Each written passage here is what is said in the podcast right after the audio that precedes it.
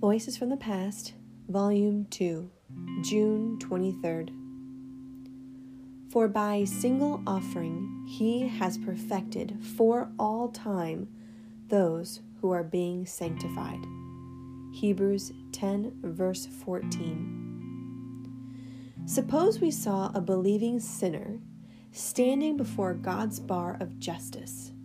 The books are opened, the accuser present, and the witnesses are ready.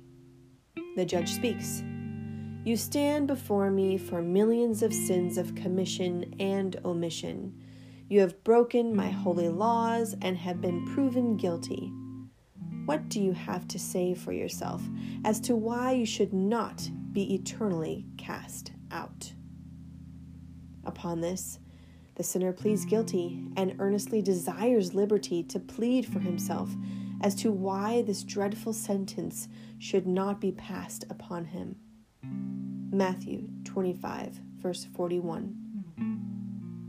Given opportunity, the sinner pleads Jesus Christ has, by his blood and sufferings, given full and complete satisfaction to divine justice, and has paid down upon the nail the whole debt at once and it can never stand with the holiness and unspotted justice of God to demand satisfaction twice.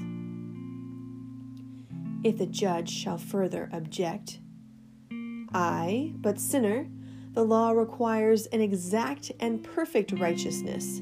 Where is your exact and perfect righteousness? The believing sinner very readily, cheerfully, humbly, and boldly replies, my righteousness is there on the bench. And the Lord, I have my righteousness. Christ, my surety, has fulfilled the law on my behalf. Christ, by his active and passive obedience, has fulfilled the law for righteousness. And this active and passive obedience of Jesus Christ is imputed to me.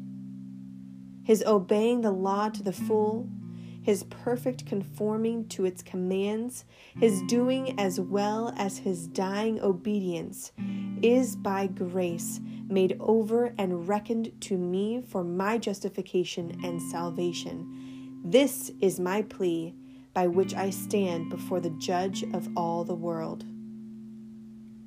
Upon this, the sinner's plea is accepted as good in law, and accordingly, he is pronounced righteous and goes away glorifying and rejoicing, triumphing and shouting it out righteous.